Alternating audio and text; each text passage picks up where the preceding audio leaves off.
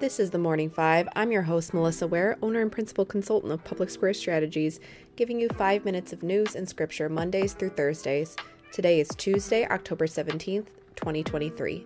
Let's open with scripture. I'm going to read First John chapter one. That which was from the beginning, which we have heard, which we have seen with our eyes, which we have looked at and our hands have touched, this we proclaim concerning the word of life.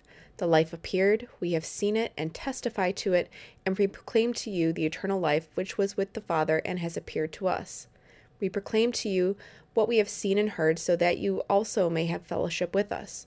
And our fellowship is with the Father and with his Son, Jesus Christ. We write this to make our joy complete. This is the message we have heard from him and declare to you, God is light. In him there is no darkness at all. If we claim to have fellowship with him and yet walk in the darkness, we lie and do not live out the truth. But if we walk in the light, as he is in the light, we have fellowship with one another, and the blood of Jesus, his Son, purifies us from all sin. If we if we claim to be without sin, we deceive ourselves, and the truth is not in us.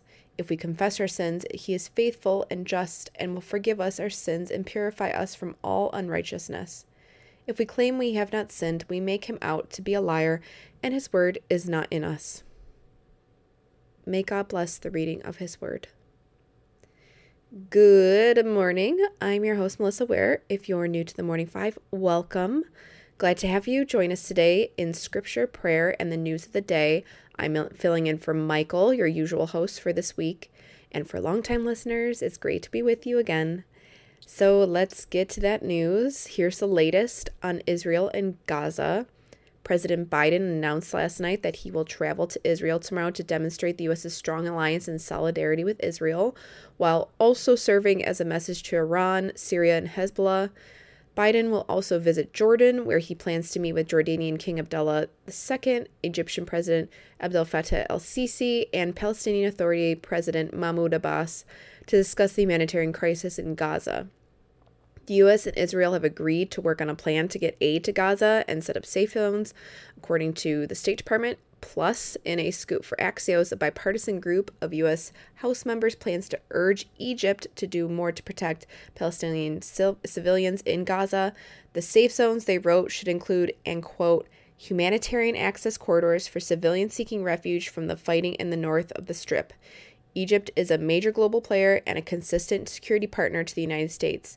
We urge Egypt to recognize its humanitarian responsibility to protect innocent life, end quote. You'll also see New York Governor Kathy Hochul traveling to Israel today in, in a show of solidarity. New York hosts the largest Jewish population outside of Israel. She'll meet with diplomats and communities who are devastated by Hamas's attacks. Moving on. Do expect a speakership vote on the House floor today for Representative Jim Jordan. Jordan worked really hard over the weekend to help bring some G O P holdouts to his side. He began the weekend with over fifty no votes. He continues to face a small but staunch group of Republicans who say they will vote no, meaning there are still enough to keep him from winning the vote. House Republicans met for a conference meeting yesterday evening, at which Jordan tried to respond to complaints in order to persuade members. Um, Representative Ken Buck said, and quote, Jim, at some point, if he's going to lead this conference, is going to have to be strong and say Donald Trump didn't win the twenty twenty election, end quote. Representatives Mario Diaz-Ballard and Mike and Representative Mike Kelly said they plan to vote for Representative Steve Scalise.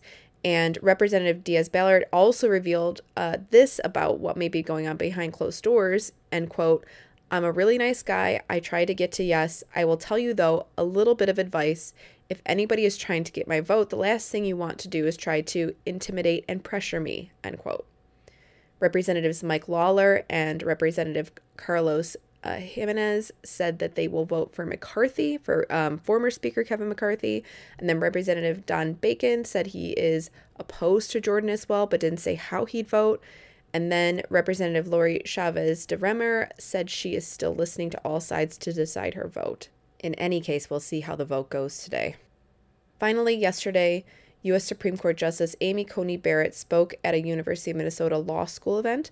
Notably, she said it would be a good idea for the nation's highest court to adopt a formal code of conduct, but she said the nine justices already agree that they should hold themselves to the highest ethical standards possible. She also said that the justices already abide by statutes that apply to all judges by filing financial disclosure forms, and she said she still personally follows the formal canons of conduct that applied to her when she was an appeals court judge, which don't apply to the Supreme Court, and that her fellow justices do the same. On the Morning Five, over the past few months, we've covered how ethics issues have followed some justices, including Justices Clarence Thomas, Samuel Alito, and Sonia Sotomayor. Let's end it there for today, and let's close, as we always do, with Dallas Willard's version of the Lord's Prayer. Dear Father, always near us, may your name be treasured and loved.